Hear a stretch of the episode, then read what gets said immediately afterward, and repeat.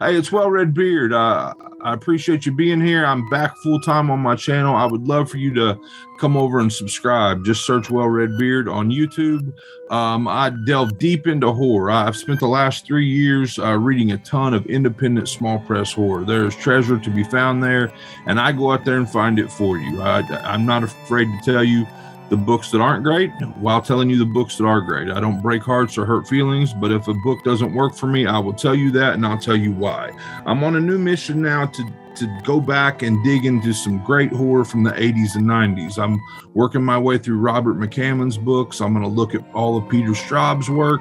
I'm going to do uh, Brian Keene. I've got aspirations to go back and do J.F. Gonzalez, a lot of the greats. So you have a good idea of where to start. I have a video up for JF Gonzalez's Survivor, so you can see what all the fuss is about. I recently read Cormac McCarthy's Blood Meridian, so you can see what all the fuss is about. Uh, I just want you to come over and subscribe. I'm trying to grow the thing. I appreciate you taking a look at it. This is Well Red Beard. I hope you're enjoying all your books as much as I am. If not, you're reading the wrong damn books. So, I have some pretty exciting news to share. Megan the Horror Babe is partnering up with HorrorMax, and I want you guys to join me on my adventure as I watch really campy, cheesy slasher horror movies. I'll be watching tons of scary movies and reviewing them, and you guys can follow along. So if you use the code HorrorBabe, you'll get a free month on me. I promise I won't let you down.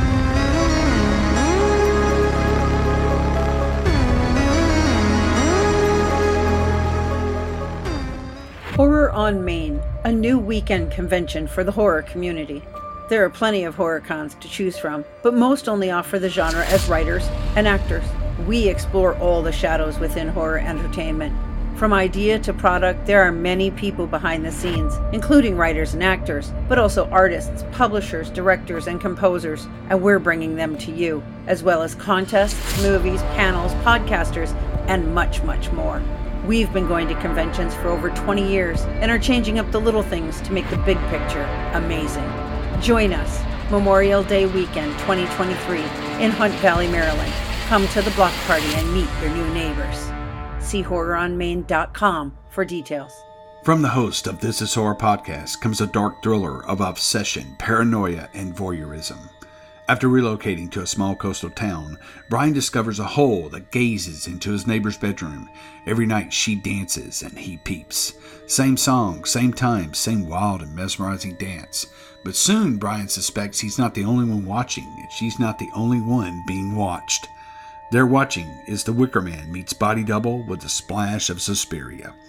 They're Watching by Michael David Wilson and Bob Pastorella is available from thisishorror.co.uk, Amazon, and wherever good books are sold.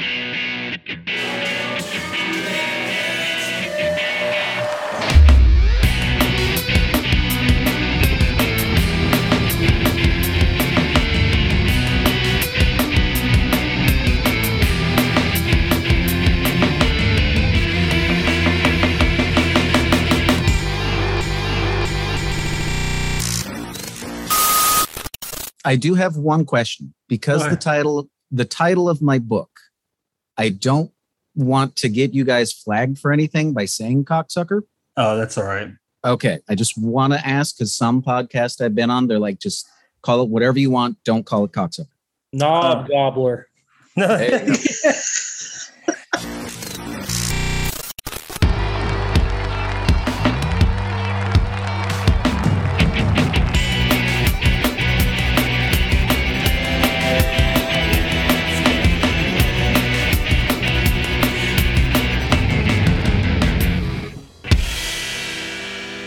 Welcome to another episode of Dead Headspace. I'm your host, Patrick R. McDonough, joined always by my co host, Brennan LaFaro. Say hi, Brennan. Hello, everybody. Today we are talking with two authors, Wiley Young. Say hello, Wiley. Hello, everybody.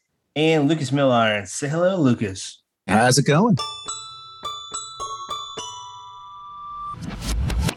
Pretty great. So, uh, you guys, um, your content of your stories are they're pretty different, I would say. Uh, I don't know who wants to answer this first, so I'll I'll just pick Lucas. what got you into horror? Well, I would say it was uh my parents definitely got me into it. I've been watching horror since I was about five years old. Uh, I grew up on a lot of the black and white stuff. Favorite movie growing up, hands down, is Creature from the Black Lagoon. Nice. Um, the fact that it took place in Florida, the fact that there was a gill man, you know, girls in bikinis, even at five, I'm like, huh, I'm confused, but I like it. Um, but that was basically it. And then from there, uh, reading fiction was Clive Barker. Um, I started really young with Thief of Always. While everybody else was reading Goosebumps, I was reading Damnation or a Damnation game. So yeah, I started young. You started reading that at five? Well, I started reading Damnation game at around um, 12. That's still young. Wow. A little bit, a little bit. I was a kid. I was definitely a little too young. My parents were just happy I was reading. I mean, growing up dyslexic, if, if I could get through a book, it was a good thing. And with Clive Barker, it was the imagery that really made me slow down and pay attention to what I was reading. That's interesting. Let's return to that. Uh, Wiley, what got you into horror? Similar story. Uh, mostly it was my parents uh, not paying attention. they uh, my dad let me watch the 1934 Wolfman, so the original black and white one, which has remained my favorite from the. That's mine too. Yeah, it's awesome. Yeah, the, the universe, which remained my favorite from the Universal movies, followed by Creature from the Black Lagoon. And I think I was a werewolf for Halloween every single year until I could stop trick or treating, and then I was still a werewolf when uh, like kids would walk up in the yard and I like jump out of bushes and scare them. They drop their candy and I take it. So, so there was that. Um, and I started, um, unlike Lucas, I was reading Goosebumps and stuff at the appropriate age, but I was also reading the classics, uh, Dracula, Mary Shelley's Frankenstein. I read those at a very young age. Must have read Dracula three, four times. And from there, it, when I got when I was a teenager, it became Fear Street, and then watching, you know, like The Ring was really popular back in the day, and I was I had a phobia of it for a very long time, and so then uh, I was think I was a sophomore when I read my first uh, like horror novel that really resonated with me. I'd already read Stephen King and Lovecraft and a lot of Dean Koontz at that point, uh, but then I read Brian Keene's The Rising, and it uh, went from there. Brennan, I feel like this is something that you should reply to. I just feel like you got a really interesting question. You do, huh? All right. Um, no, I, I, love the idea, um, and both of you kind of presented it, but uh, more so Lucas. Of we've heard from so many authors who um, kind of are in that same boat where they read inappropriate books at an inappropriate age because it's almost like there's less checking in um, if you're reading something than if you're watching something. Um, and I am so interested in the damnation game at 12 because that is you know like besides just the content like that is just such an adult book in terms of prose and everything and it has the imagery you're absolutely right um, but truth be told i'm very interested to hear um, about your reading experiences with dys- dyslexia. My son's dyslexic, um, and that's something that we've worked very hard uh, to help him read. And you know, I, w- I wonder if you could talk a little bit about your experiences with that. Sure. Um, for me, I was undiagnosed throughout most of my life. It actually wasn't until college that I actually had a teacher who said, "Hey." you might actually be dyslexic. It was actually when I was in opticianry school because one of the teachers was a English teacher as a second language. Um, Miss uh, Miss McKee was my professor there. Um, because I'm Hispanic, when I was young, I spoke a lot of Spanish and not a whole, not as, I mean, English is my first language, but I also spoke way more Spanish than I do now. So they always assumed that my Spanish was why I was having a hard time reading. Hmm. Well, the problem is, is I was also not doing very well in math. And some people will present, you know, dyslexia when they write numbers specifically backwards. Like even to this day, if I write a six, I have to make sure that I'm not writing it the wrong direction. Um, which is interesting when I work in an industry that's 90% numbers. But no, it was just learning how to slow down. It was learning how to form sentences, pay attention to the lettering. And honestly, recently, I found there are more tools that help dyslexics than there has ever been.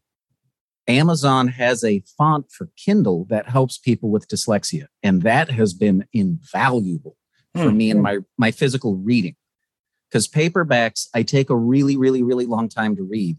Um, just reading The Hellbound Heart will usually take me about four weeks, maybe a month to get through. And I've read that book cover to cover at least six times. Some of it's because I enjoy reading it, but the other part is because I really do have to slow down. And with the new fonts that they have, I mean, they're designed in such a way that the letters are bigger on top and bottom. So you have to follow the flow of the word. Because a lot of it's you're seeing the first and last syllable, and that's it. You're not seeing the middle portion of the word, and you're just making it up as you go sometimes. Like that and Audible have been a huge game changer for me and my consumption of literature and fiction. I last year, because of uh, Summer Cannon's podcast, um, oh my gosh, I totally blanked on that. Um, a case for classics. No, a case for classics. Her book podcast actually got me interested in reading some of the classics because they're in audiobooks. Hmm. So last year, 35 was the first time I read Alice in Wonderland or heard Alice in Wonderland. And I almost wept because I'm like, this is right up my alley as a kid. I'm like, I remember being in class trying to read that in the Jabberwocky, and I'm like, put the book down, step back. Nope, I can't get through it. So, thanks to things like Audible and how, you know, Kindle has these new fonts, that's been super helpful. But the primary thing is writing. Physically writing words has helped so much with my dyslexia because it's you're learning to put words together and focus on the whole word. When you're editing, you are reading and rereading and rereading, and you're forcing yourself to get faster at it. And that helps. I mean, at least that's what it was for me. Writing was a huge part in getting better at my dyslexia. And it's been really, really good with some of my math stuff too, just the way that I write numbers and more handwriting than physically typing because I'll do a little bit of both. I, I, just want to touch on two things, Brennan. Um, sorry for cutting you off. Uh, the Jabberwocky is hard as shit, whether you're dyslexic or not, because that's just, it's great it, it, it elicits so many wonderful creative uh, avenues, but I mean that that's just not easy in general. The first time or second time you gotta attack it. But uh, my question is, with Alice in Wonderland, did did you guys just did you just read the first one, or did will look through the Looking Glass as well? I basically just got through the first one for now, um, just because my TBR pile, like everybody else, is like a stack of phone books and Bibles. So I'm getting through it. I'd like to know what uh, how made you how made you feel because you touched on that, which made me think that it just brought you back to you know made you feel like a kid, which a lot of great books do. But is there anything else that you want to expand on that? If not, it's all you know, it's all good either way. No, I mean, it just showed me as an adult that even fiction as weird as Alice in Wonderland still has a place in literature. I mean, my writing style itself is a little weird to say the least, but to see that you can form all these weird jumbles of words and make something so beautiful, so poetic, because it is poetry. Hmm. I mean, the Alice in Wonderland is basically poetry, but it's it just showed me what's still possible and how these types of stories and nonlinear storytelling can you know, really help just normal fiction. It's just reading widely helps you as a writer in general. And Absolutely. finally being able to catch up on some of this stuff, it makes me feel like there's a lot of other stuff I really need to catch up on. Brennan, take us away, sir. Yeah, I appreciate you, you know, going into that and talking and sharing. I think the font thing on Kindle with the weighted bottoms and tops that's really really cool i mean we've had a lot of success with just how much text to speech stuff you can do on you know his chromebook but computers in general Um, and he, when he's reading a book that's not, you know, specifically kind of designed uh, for somebody with dyslexia, uh, he even just uses like a little tool. It's almost like a little rectangular magnifying glass that he can just go word by word with. Yeah, I know um, exactly what you're talking about. Some of yeah. them have a little, have like a little red dot that kind of helps you follow the words. Yep. Those but, those are awesome. Yeah, I mean, it, he he got diagnosed when he was in second grade, and I mean, at that point, he was reading at like a kindergarten level. But it was, you know, um, a, a big portion of what helped him, besides the tools, you know, I, I was so psyched to kind of hear you say, well, just writing, you know, just processing words in a variety of different ways. And with handwriting, that was such a helpful tool. And I, I love when aspects like this come up because you never know when we have somebody listening who might be going through these struggles and may even, you know, be undiagnosed and wonder why they take longer to get through a book than you know they go on twitter and you got people reading 27 a week and why they can't do that. And to kind of have resources within the uh, community if you will uh, I, I think that's always cool. So thank you for sharing. Uh, wiley i want to kick it back to you. I'm i think it's really really cool that um, the of one of the first books that really spoke to you uh, was the rising.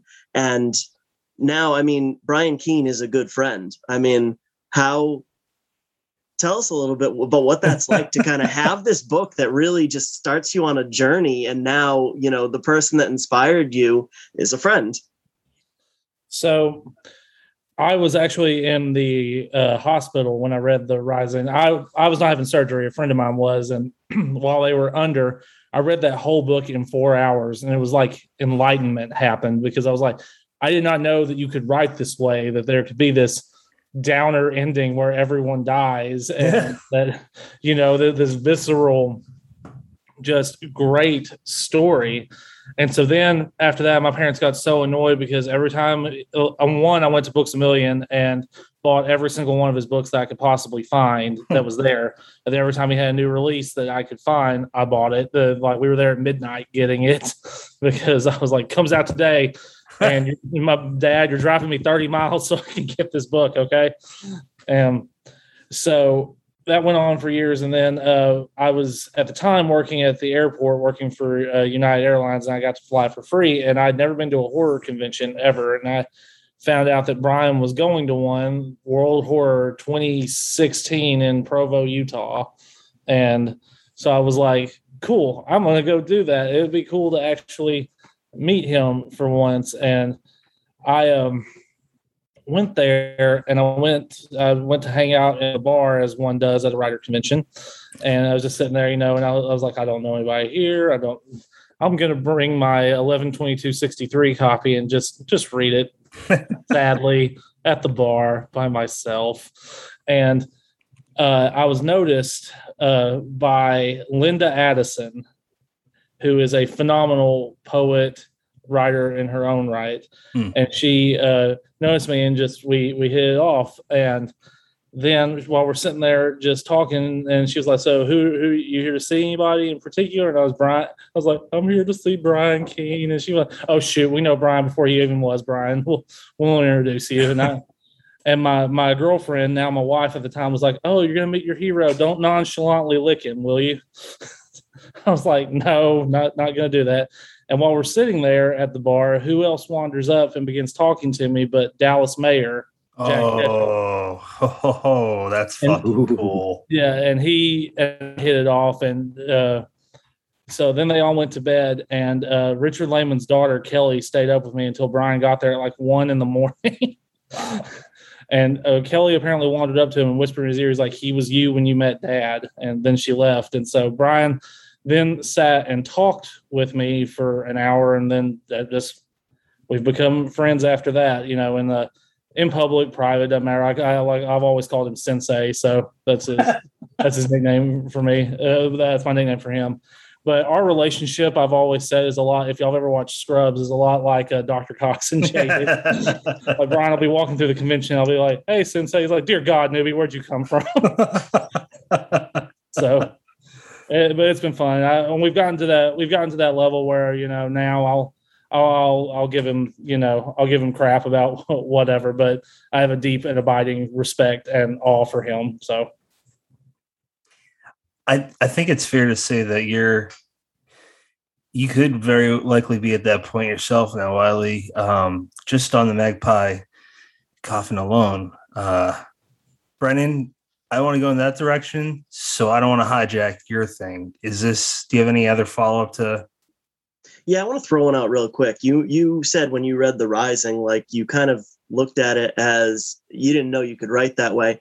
Had you experimented with writing at all before that, or did that kind of light a spark? Yeah, uh, I had experimented with writing before that. Now, none of it is ever going to see the light of day. You know? I'm not going to tell you what it was about. I'm not going to tell you, uh, like, you know, I get that. like, like we're, we're talking, it's like the, the, uh, I'll tell you the one, the first one that I had started writing, uh, which took like s- uh, six years to complete, but it had like 50 characters from first and third person perspective. The monsters talked in different fonts. the, and I, I, when I put the final period on that thing, I was like, "Oh man, this is genius! This is it! This is the one! It is art!"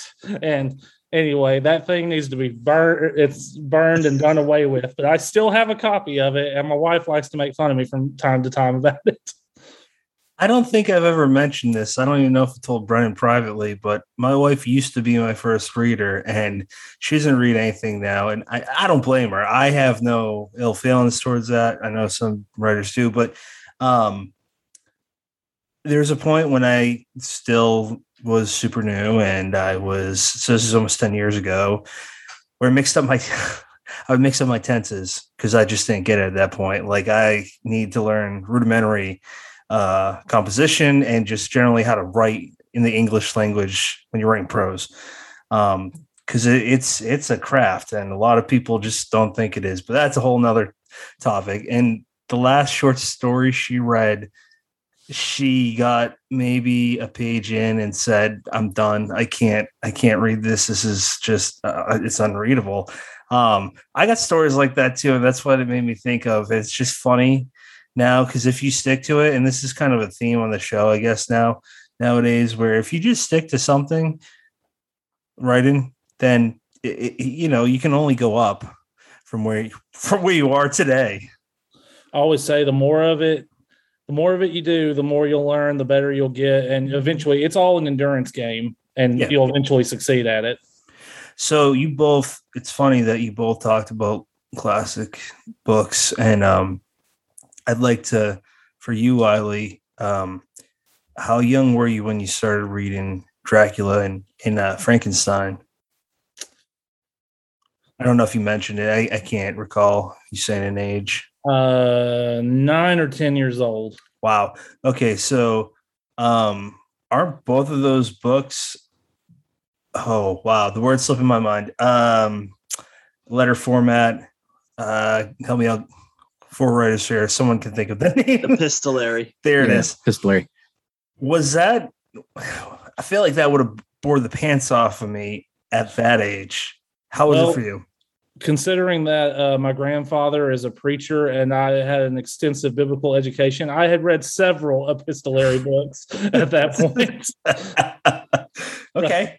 But, but, but, this one involved vampires, unless it, you know God is mad at Israel okay, fair enough. So I do want to talk about the Magpie Coffin. No secret to you, I, I absolutely love it, and um, I'm gonna keep this super short. I'm not gonna ask you to expand with any questions, but the short story in Hot Iron and Cold Blood, it's very exciting. It, it, if you like the Magpie Coffin, um, I, it's basically an extension of that. It's just uh, it's lean, mean, and it's just fast paced um, so with the Magpie Coffin, was that the first Western you ever tackled? Yes, I, I started another one, started two actually that I never got around to finishing. It just never clicked. But the, this was the first first one that I started and I actually finished, and it was it was a lot of fun to do. And now you know, as most things do, when the train left the station, it's time to it's time to plan the rest of the railroad, as it were. Brennan, you got any questions for this particular book? Because um, I I could go in so many you can, you can you can ask some questions. I don't care, as long as it's nothing plot critical. I'll I'll, I'll give you the if it is, but if it's I'll answer. You know. So what I'm curious about, I know that when um, uh, fill in the blanks for me, but when Death's Head Press started this line, uh, they brought in you know some authors had had you kind of pitch a book or they pitched it to you and they wanted novella length stuff correct? Right. Or thereabouts. They wanted that and then christopher triana threw it out the window so. Yeah. So i, I would uh if that wasn't um kind of a guideline would magpie coffin have been longer? Did you actively try it, to keep it right around 200 it, it no, because it was it was originally only supposed to be forty thousand a novella, and it's fifty four thousand. So mm. even I even I just went oh, 10,000 over and I said you get what you get. and that was number 1. Yeah. So I mean where I'm going with that is the the the second book is nearly twice the size. So I was wondering, you know, what was your approach for that to, you know, take take this story that is about 54,000 words and beef up the sequel to to that extent. Um, that's the nature of sequels. They have to be big, bigger, better, more teeth, as it were. But also, Magpie is it's no secret that it is it's it's lean. It gives you the barest information. It dro- drops you in in media res. You have no idea who this man is. You have no idea what his motivations are. It's literally Star Wars: A New Hope. we're dropping you in on episode. We're dropping you in on Star Wars Episode Four. You know, where you have no idea of his backstory, and it's supposed to be that way. I saw a lot. I saw you know some reviews that are like, "I wish we." It's like my complaint is that we didn't know anything about him. Like that's the point. You're not supposed to know anything about him you're supposed to learn about him through his actions and deeds through this book. So for Souls, the the sequel, it is it's twice as long because not only do do sequels have to be bigger and you know sharper, more teeth, but also you get more of his backstory, more of his motivations for things. Not a full picture, but more pieces to the puzzle than you got in the first go around. That makes sense. I um I'll just say this: the part with the son and mother. Um, there's a lot of parts where I, I there's certain books where if it's audio, just like you, Lucas, um, I think it's ADHD related. Could be another aspect, but I have not read a physical book all year. It's been audio and voice to text. I, I don't know why, but this year, just I hate it because I love physical books. But anyways, um, there were a lot of parts where I would rewind and just listen to because of how you word things. It's similar to Joe Lansdale's style of writing in the sense where it's it's a lot of really excellent work. like you have good word choices and sure like what writer doesn't aspire for that but it, it, it's the sequence you put them in where it's just it's seriously action packed when you describe someone getting shot. There's a lot of ways you could write that, but the way you write it is interesting because you focus on like an exit wound that explodes, you know, pulp or whatever. I, am clearly not as good at this as you are, but uh, my point is, is uh, one of the scenes was the mother and daughter, uh, the mother and son scene towards the, I think it's like three quarters in. Uh, does that ring a bell in the basement? The badass. Yeah, the the middle, the craft. That's it. I just thought that was so, and there's a pig head in that too. I just thought that was so fun. That that that kind of had some Lucas. Uh, I see smiling some Lucas remnants in there, but I just want to know with stuff like that, is there particular influences that you use from a movie or a few movies that uh that you kind of put into your own work? Like, is there any one or two maybe creators that you can think of that kind of um, that might rub off on you in the best of ways?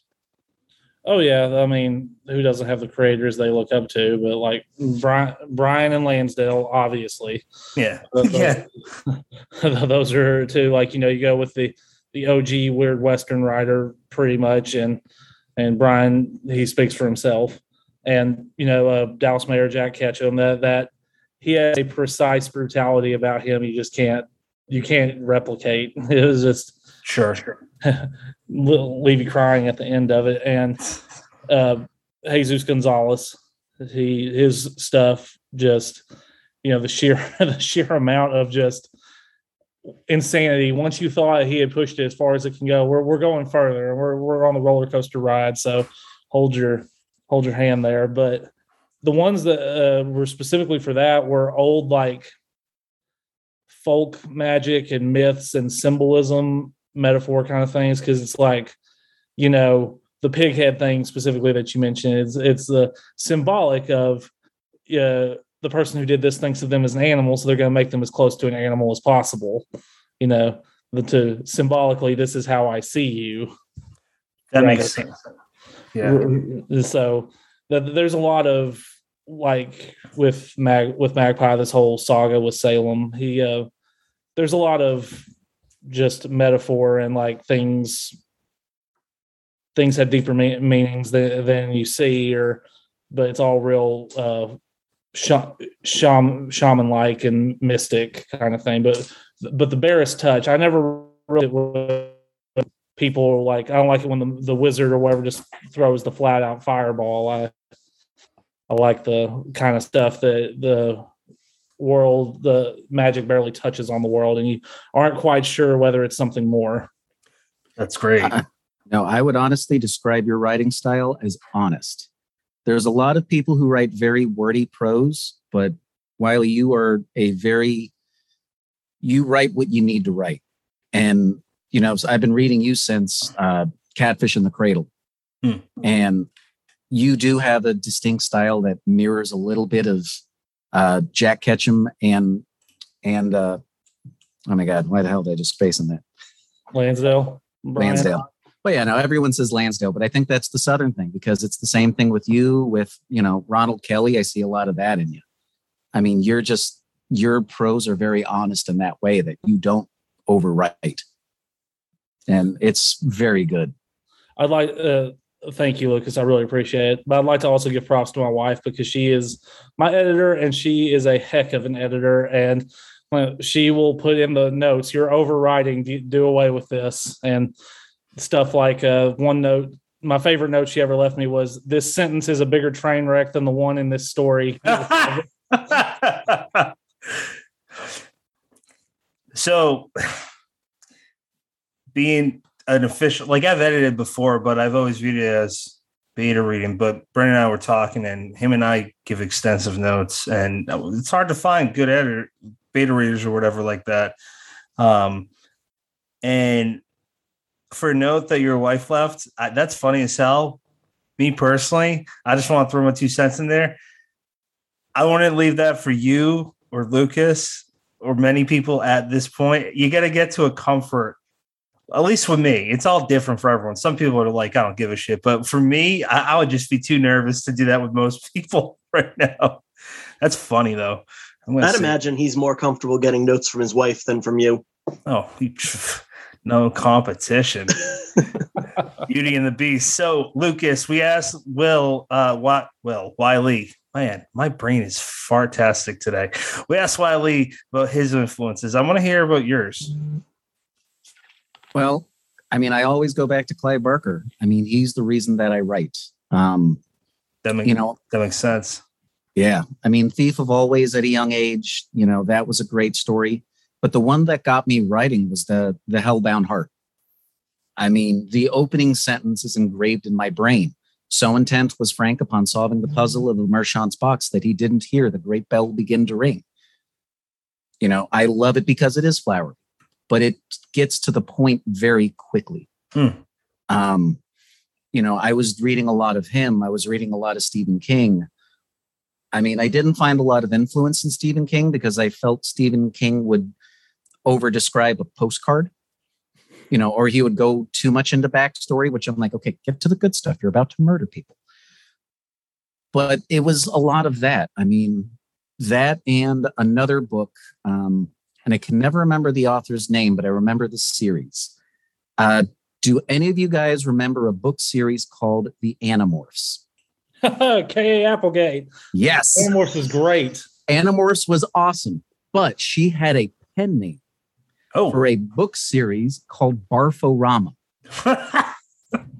it was of the same age range for books. And the first book of hers that I read was under her pen name and it was Patricia or Patrick something. And it was called The Great Puke Off. And it was literally just a gross out story about kids trying to, you know, out gross out the other kids. And obviously that stuck. I mean, it's between that, it's between video games. You know, I was a hardcore horror gamer, everything from Shadow Man to all the Silent Hill games. Uh, never got into Resident Evil because I was too much of a first person shooter, but it was a lot of that stuff. And lastly was music. Um, as a musician, I was hardcore into atmospheric progressive metal like Tool and Dream Theater and Opeth. And lyrically and atmospherically inspired a lot of my writing. And, you know, we all rip off little pieces of stuff that's around us. And between all of that and life experience, yeah, I write fucked up shit.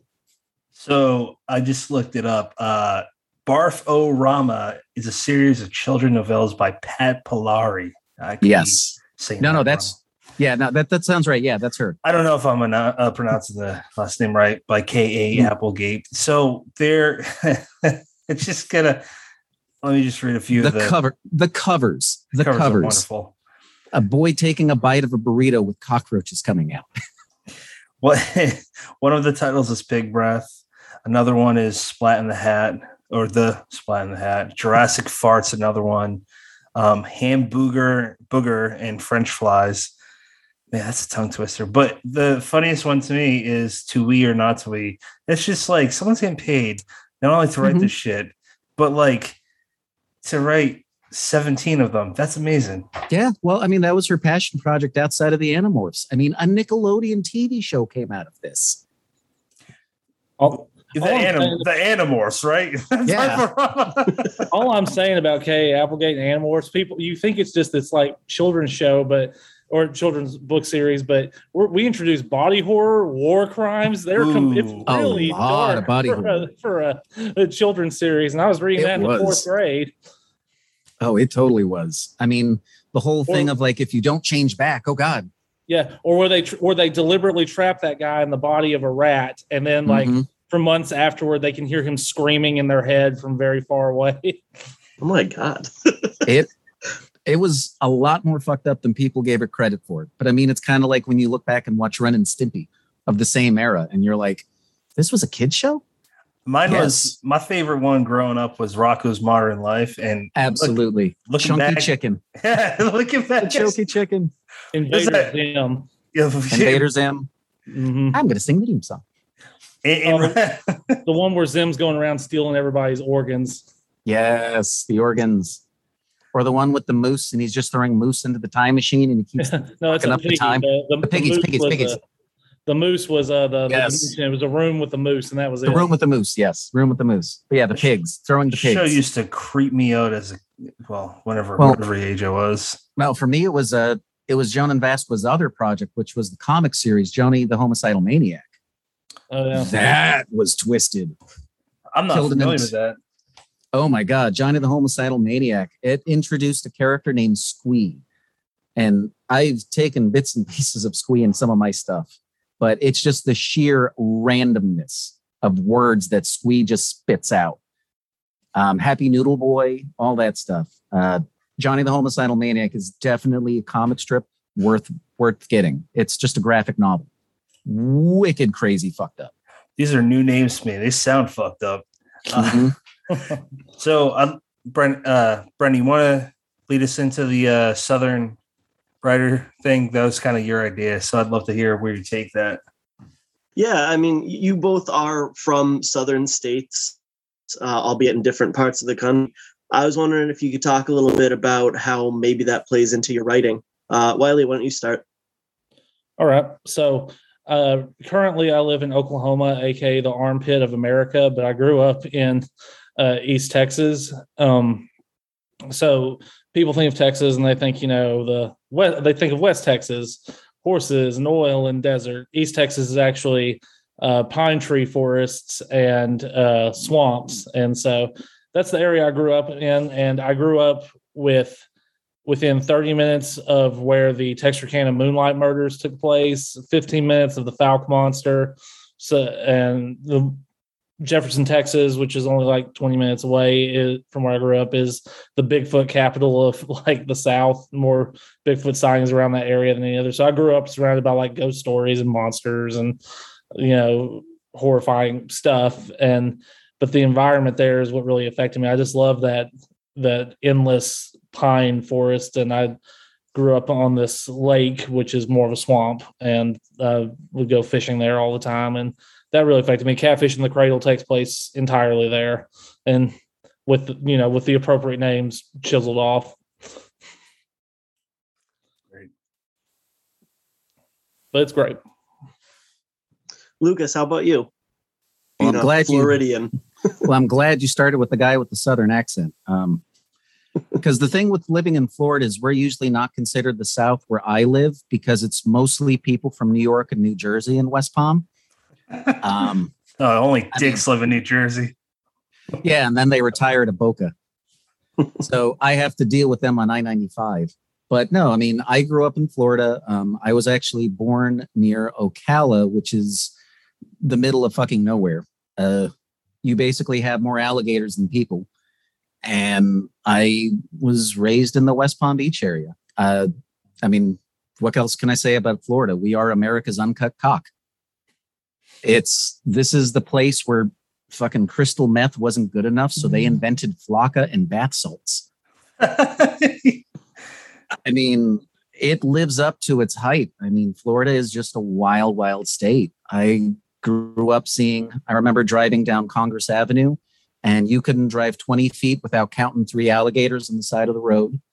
Um, it's just the Everglades has always been part of my life growing up. I've always been camping. I've spent a lot of time out in airboat riding and all that stuff when I was a kid.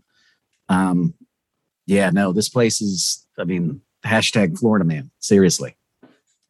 Andrew Jackson was the one that got uh, this country, Florida. And uh, random fact, I know I'm going, you know, mm-hmm. going off left field. And uh, by that point, he was so just because he would he would actually walk with his troops uh, hundreds of miles and be like one of the one of the you know soldiers. And he was so he was so aged for his position. He had like a, a, bullet lodged in his body still. He was so withered down that he, he could never move on to the next body of uh, land that he wanted to get which was cuba which would be real interesting because uh, going back in the 1800s if he had achieved that then you know that that would totally defeat a lot of things. I mean, think about the Castro yeah, period. That'd be pretty weird. I mean, well, more than just that. I mean, think of all the people that came to Florida looking for the fountain of youth. I mean, you can say that still happens today when people retire here. Everybody comes, everybody ends up in Florida at some point. I mean, we're the state that gave you NSYNC, Britney Spears, Marilyn Manson, Cannibal Corpse, and Jimmy Buffett. You're welcome, America. what the fuck? That is such a random group of people. It is, but that's what you expect from, you know, America's uncut cock. Florida does have a really interesting history with uh, with heavy metal in particular. Oh, especially the West Coast. I mean, again, the West Coast is where you get bands like Morbid, uh, not Morbid Angel, but Cannibal Corpse, especially. I mean, they invented that hardcore death metal stuff. um, I'm not sure where we go from there. So, Wiley, why don't you take over? I'll say here in Oklahoma, we have a less of an enlightened view of Andrew Jackson. Yeah, well, I didn't say he was a good guy. You, know, he yeah. just to, just to be clear, because not, a, not only not only are you know uh, First Nations individuals being forced out of their ancestral homes, they're being forced to go to Oklahoma. So, well, he killed. I think the Trail of Tears I might be low on this number, but I know it was like 17,000 Native Americans that were killed just uh, on that walk. They were treated. Whew, they, yeah, look at, yeah, they were they were not treated well. He was a psycho, man. He was a yeah. serial.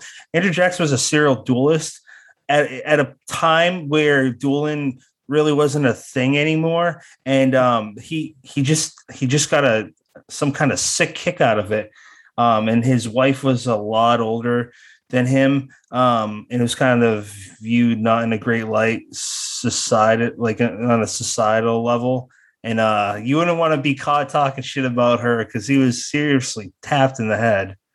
I still love it though. He, he had like 200 duels, and on his deathbed said he should have like had someone shot for treason, should have hanged someone else. I was like, in a lifetime of killing people, his last wish was that he hadn't killed more people. Yeah, yeah, he wanted to hang his own vice president.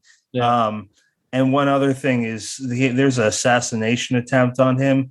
The guns were after inspected and they were working fine, but they both just jammed for no no one could figure out why. So Andrew Jackson at that time had a cane, and uh, he he he beat the living hell out of of the would-be assassin and had his own men rip him off of him. Otherwise, he was literally going to beat him to death. Which I mean, I don't blame him in that situation, but he was just uh he was a crazy motherfucker. Basically. All right, that's it, folks. Have a good night. um, Brennan, I, I, would I would like to go one way, but I want to I want to see which way you go. I got so derailed when you gave us a 20 minute lecture on Andrew Jackson. you take it wherever you want, man. I, I, got, I got nothing to add to that.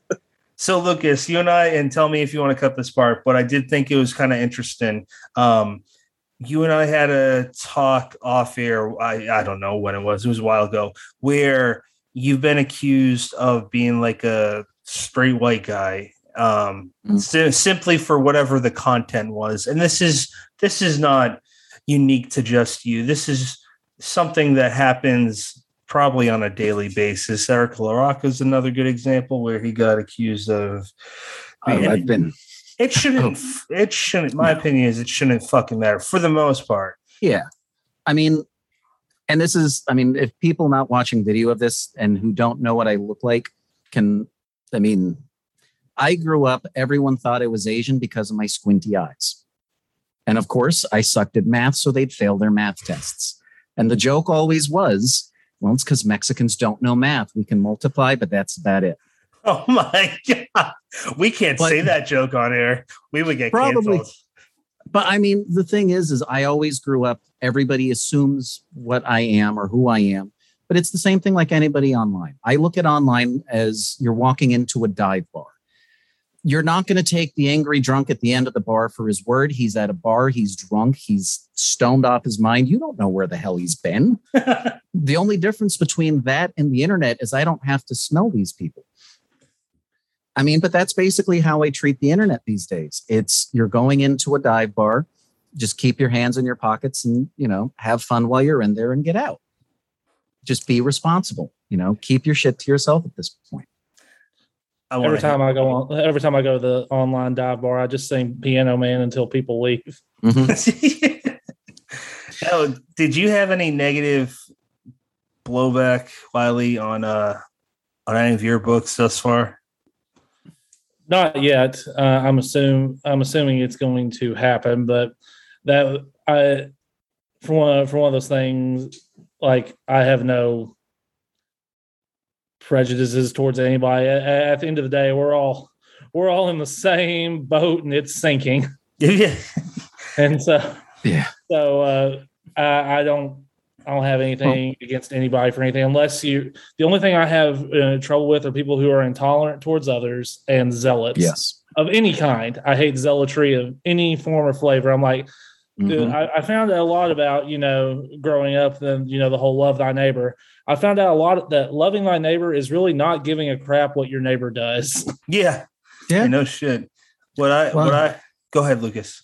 Oh no, I was going to say that um, for me, prejudice is a little weird because I actually was really big into the kink scene, the BDSM scene down in Fort Lauderdale for a good portion of my adolescence, and you learn not to kink shame because what's weird to you is normal to someone else. That's true. And and that's just kind of how I look at everything. It's, you know, some people love butt stuff, some people like oral, some people like, you know, water sports. I'm not going to judge you. Just do what you do. It doesn't matter what your race, creed, or color, because what you're going to do behind closed doors ain't much different than what I might like. That's true. Some people might like all three at the same time. Oh, I've met them. I've met them. and you said Fort Lauderdale, and I've, I've been well, there. It and so there was a club called Fetish Factory. Um, well, not a club; it's a clothing store, and they host fetish parties. And we have this gentleman who would go there. We all know he's an attorney because we've seen his face on many a billboards. I had taken one of my friends to, you know, the first fet- his first fetish party, and we're walking into the men's room. And at fetish parties, they were co-ed bathrooms because you. This was back in 2010, so this is before the big LGBT trans community really came out of the closet. This is, you know, everybody was still a little quiet about it. And having co ed bathrooms, especially at a fetish party, was a little different for people. And we walk into the men to the men's room in quotations, and there is Mr. Gentleman. He wears anytime you would see him, he wore nothing but whitey tighties with the letters CBT written on his chest with a length of rope coming out the side of his underwear. Now, for those in the listening audience who don't know what CBT stands for, stands for cock and ball torture. So oh. So there is a dominatrix in ballerina style stilettos standing on his crotch with a riding crop smacking him in the face. And my friend is like, What the fuck? And I'm like, Shut up. He's smiling. Leave. and that's how I take life. I mean, look, they're smiling. They're happy. They might not be happy, but let's pretend and walk away. Do you never think Andrew Jackson would have thought that this would have come up in a whole stream involving him? no, but I'm 180. That's for sure. no, but I, am glad it did. Exactly. I, I think he like cock and ball torture. well, that's why whenever I write stuff that's Lovecraft inspired, there's always a gay guy, there's always a black guy, and there's always a Jew. Anytime I write Lovecraft, I throw in as much cultural diversity as possible because I didn't like how he treated those cultures. And here's a way to make it better. Victor LaValle does that too. Not oh, the, oh, not the oh, way you would, but no, but LaValle, oh my God, he does it brilliantly. I mean, the Ballad of Black Tom is yes. fantastic. That's the first book, the first story I read by him. I forgot the title was when Weird Tales came back with Jonathan Maberry um, mm-hmm. running it, and I was just blown away. And then I read the Black uh, Ballad of Tom. Uh, I butchered that title, didn't I? The Ballad, Ballad of Black, Black Tom. Tom. Yeah, yeah. all the words were in there. Yeah, I got all yeah. the words right, just the wrong order. Um, I hope you find this funny, Lucas. Mm-hmm. I had a dyslexic moment. There you go. Oh, thank God that wasn't bad taste for you. Brennan's oh. like, yeah, you got lucky. um, talking to me about taste. I just threw myself off. Wow, guys, they're never want to. They will never want to no. come back. no, but the Changeling was my first of his, and oh my God, some of the my favorite line to this day of that book was we used to let the vampires had to knock before we let them in. Now we invite them with a friend's request or something to that level. And I was just like, oh shit, that hit. Yeah, I can't. He's got a book coming out next year, and I'm very excited for that. Um, I mean, to this day, I still want him and Maurice Broaddus to collaborate. That would be in a fantastic book collaboration. Has that and been I, talked about? No, but I throw it out into the universe every opportunity I get because I want that to happen. uh, we have not talked really about your book, so you can tell us about Cocksucker. That's the title. It's not about fetishes. Knob Gobbler. Knob, Knob Gobbler. It's eh. just it's just or about cuck, eating. or Drew, or as Drew Stepek on Godless says, cucks. What is it? A cocksucker? I don't know. It's now. There's two ways you can describe cocksucker. It's bath salts Bigfoot. I mean, that's the quick sell. Or it's the boy who lost his dog story. Only the boy happens to be an inbred redneck. The dog mm. happens to be a chupacabra. They get lost in the Everglades. There's a bisexual named uh, skunk ape named Curious Old Bob because well, he's bi curious. Shenanigans ensue. But at its heart, it's a love story. Um, I mean, yes, it is probably the book that I am most well known for. And the funny part was it was actually kind of a, a love letter and a joke about Florida because it's 100% unadulterated Florida man without a hashtag Florida man situation.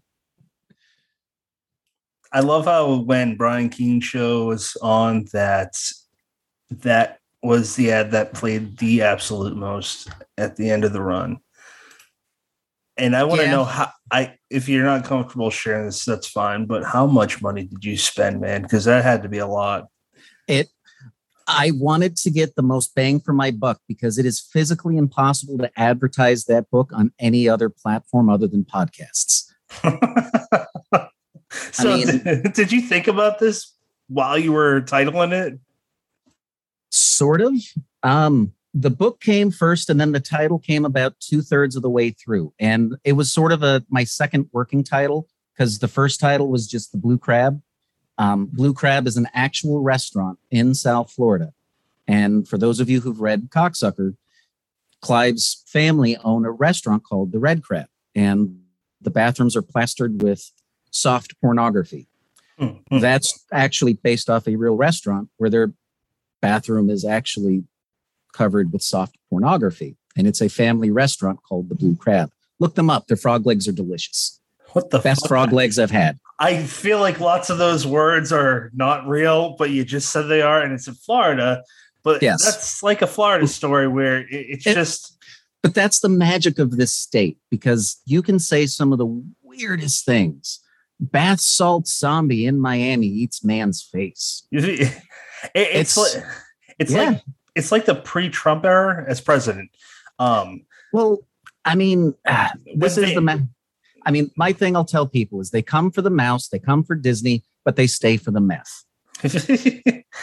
I was just going to say that it, seems like the pre-Trump era where everything that seemed ridiculous was like on the onion. But nowadays, since there's a president that was a yeah. fucking clown, it's hard to differentiate between, you know, what's real and what's just someone being an asshole. And I don't and, know. I don't know anymore. Kind, but that's kind of how I like to write my fiction. It's every book that I've written has parts of myself, parts of my own personality, and truth to it. Every book has something true that has ever happened to me. Um, I'm not going to tell you what that is in Cocksucker. You'll have to read it. but everything from The Dead Heart has a lot of my BDSM lifestyle. Uh, that's coming out sometime in October. I want to say October 7th.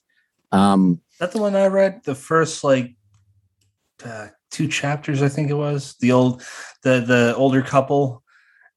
You, you mm-hmm. sent it. You sent it like months and months ago. I don't know if it was that one. I can't remember off the top of my head which one I sent you, but no, the Dead Heart. It's uh, basically the story of two resurrectionists, one accidental and one's more of a necrophiliac necromancer. Hmm. Uh, definitely, yeah, a lot of the BDSM stuff comes out in that particular story.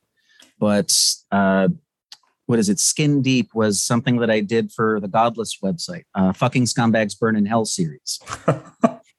um, that is probably the most personal of my stories because I'm not going to tell audience members which one. They again, you have to read it. It's only 50 cents on Godless, but it basically it's the story about my own trauma. I had written that story after my biological father passed away who was just a despicable human being towards me. I I didn't have any relationship with him after the age of 12, but my relationship with him was very abusive and very hurtful. And when he passed away, I went about a month without writing, which is unusual for me because ever since I was around 12 years old, I've always worked on stories, whether it's a sentence a day, editing a day, but I've never gone a day without writing, no more than three days in a row without writing. And to have gone a whole month after this man passed away, I'm like, I, I, I've got to be done. Maybe I don't have anything left to write. And then when Drew Stepek gave me the opportunity to write in this fucking scumbags burn in hell, he said, find someone deplorable and punish them. And then I looked inward and I said, well, what am I most afraid of? Well, I'm afraid of turning into my father. And I went literal and I went just absolute. I threw all of my trauma in those 17,000 words. And it is probably the darkest thing I've ever read and the most cathartic. But everything has that. Timmy Less is about my repressed memories from when I was 12 years old and younger, dealing with my biological father. Um, Lost Words in a Dream is cosmic horror about repressed memories and about what happens when those memories surface. So everything, even becoming, there's I've never been, and this may sound out of left field, but we're talking about trauma here. I've never been a suicidal person. And the reason I've never been a suicidal person is because of writing. I my family had gone through some really crazy hardships. There was a moment where the five of us were homeless for about six months. And that was the one time I'd contemplated it. So I wrote it down. And I just didn't like how it ended. And I decided I'm not going to, yeah. And I decided that this isn't what I'm going to do. And I'd held on to that little piece of fiction for a very long time. And then I was writing the series Becoming, and there is a moment when Cody, you know, has to confront a bully, and I use it. I use word for word exactly what I wrote when I was 16 about what I was feeling in that moment. And it needed to be in there. So everything that I've written, as wild, crazy, and fucked up as it is, there's always something coming out of it that is from the heart and it's always something that I've experienced. So that that's my writing style. As weird and crazy and fucked up as it is, it's there's always something, there's always that kernel of truth, and there's always something positive behind it. That's why all my Florida man fiction from Meth Gator to Sea Cow has a happy ending.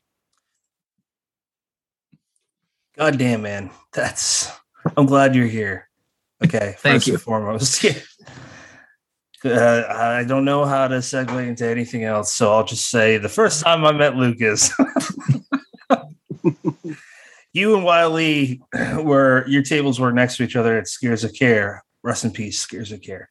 Um, and rest in power. Yeah, rest in power. it was like within minutes of getting there, I, I, met you guys, and that was really cool. Um, so I just wanted to throw it out there because, like I said, don't know how to segue from that. That was powerful and that was honest. And I think it's beautiful. And I hope that that uh, makes some people want to buy Cocksucker because that would make me want to buy it if I didn't have it.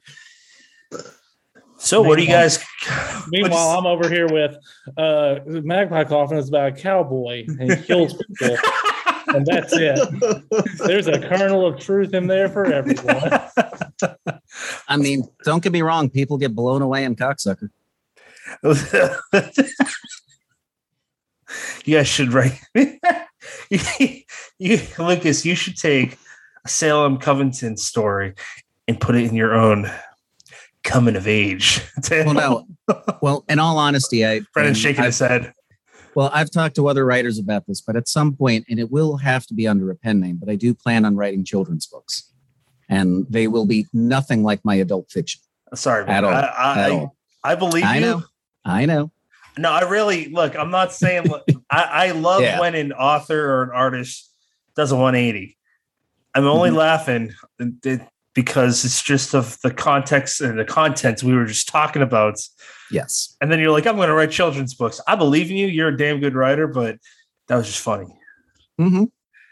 So, Wiley, what are you currently reading?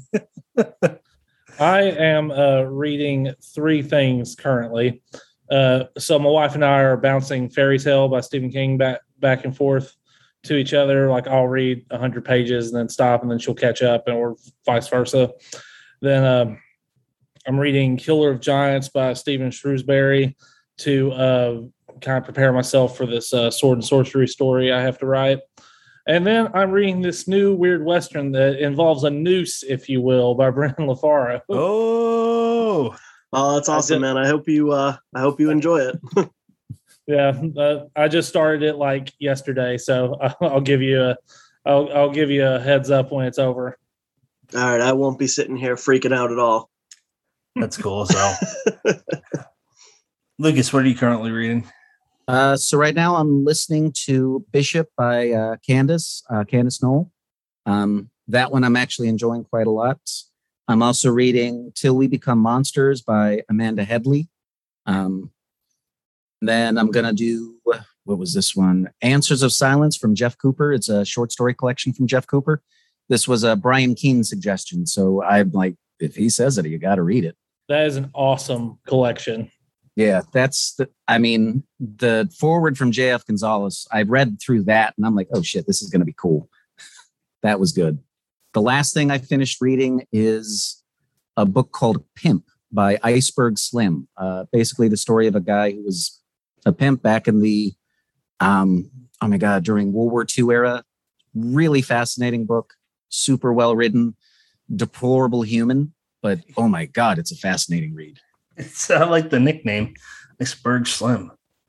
No, it's highly recommend it, but just remember it is a book of the times, and the things Iceberg did to those women is deplorable, but it is beautifully written prose. I get that. Uh, Brennan, what are you currently reading, sir?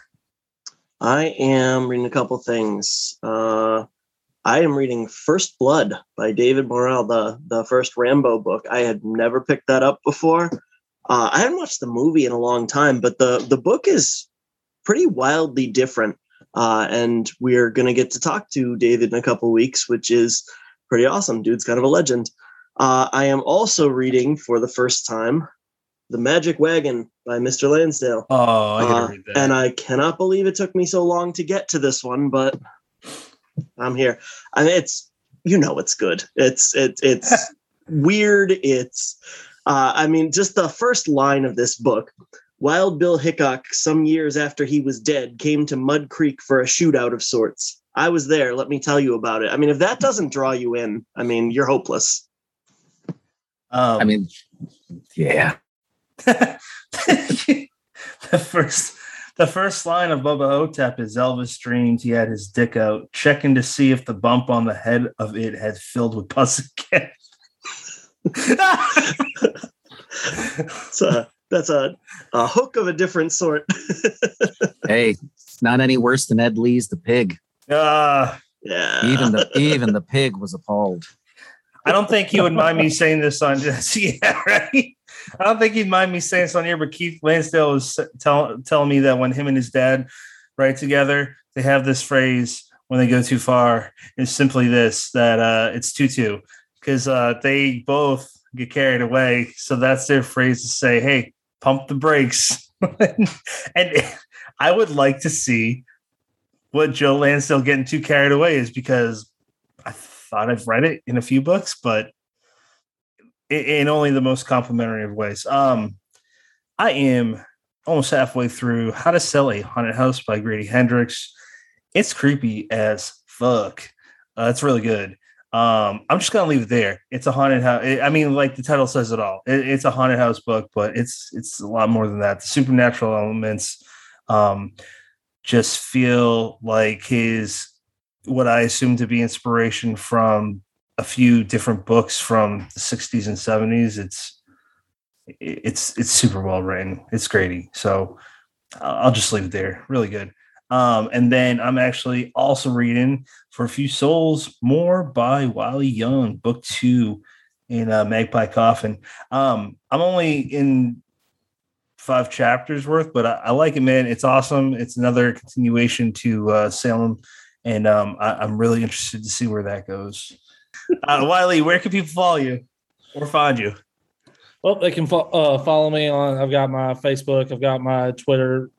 Twitter, which is uh, at Texas Cthulhu. So you know, t- tune in there to see me uh, routinely, you know, smash trolls on Reddit, and that kind of thing. what about you, Lucas? Uh, you can follow me on Twitter at uh, Bearded Optician. You can find me on Instagram, uh, lucas.milliron. Facebook, just type my name. Uh, last name is M I L L I R O N, Mill Iron. So just Google me, you'll find me. That's a sweet last name. Brennan, where can people follow you? Uh, Brennan LaFaro, because I, I, don't know, like I, I I appreciated that we had both of you on, and you both have uh, usernames on Twitter that make you slightly more difficult than average to find. But I like it. Google, it works. That's PR McDonough. I don't know. It's pretty yeah. easy, unless you know how to fuck up my last name, which a lot of people in Jersey actually are pretty good at not saying or spell my last name right. Um, Lucas, do you have any final thoughts? Um, no, not really. I would just say thank you guys for having us on there. It's always a pleasure talking, chilling. I mean, you know, day jobs with all of us. I'm sure it's nice to talk shop every now and then. It's Absolutely. it's always a pleasure. Yeah, and uh, it's worth noting that uh, for those that listen to the extreme horror episode, that wouldn't have happened without you, Lucas. So again, thank you so hey, much for that. All I did was I tagged the right person at the right time. It, I mean, it was literally just timing was great for everybody. we got to talk to that Lee twice, so I don't think that would have happened because he doesn't have social media. So I don't know how the fuck I would have got in touch with him. No, I, that's a shout out to Christine Morgan, hands down. She yes. is she is a gem in the horror community. I mean, she needs to get more praise. Period. I agree. She sure does. She's pretty damn funny too. She's hysterical. Her writing is brutal, unapologetic. I mean, her style is great. Warlock and you know all of everything she does is fantastic. She's an amazing human. Fair, absolutely fair. Uh, final thoughts there, Wiley. All right, I'm going to pimp two things. Uh, one is uh, Dust Bowl Children, which is the book that I co-wrote with my wife. Uh, it is a retelling of Hansel and Gretel in the Dust Bowl, except you know, lots more children get eaten than the those two than those two who outwit the witch. So it's uh, it's really good. I I really enjoyed working with her on that, and I just want everyone to go enjoy it just as much as I did. And two is the Perfectly Fine Neighborhood, which is the Kickstarter going on right now for uh, the anthology that Stephen Kozeniewski and I are putting together, which is going to be an anthology set in the world of our story, Perfectly Fine House. And if we get enough money, you get short stories from Candace Nola, Brian Keene, Jeff Strand, and me and Cos will write one too because you know legacy and all that. That's awesome. Uh, and as always, you have many choices in podcasts. Thank you for listening.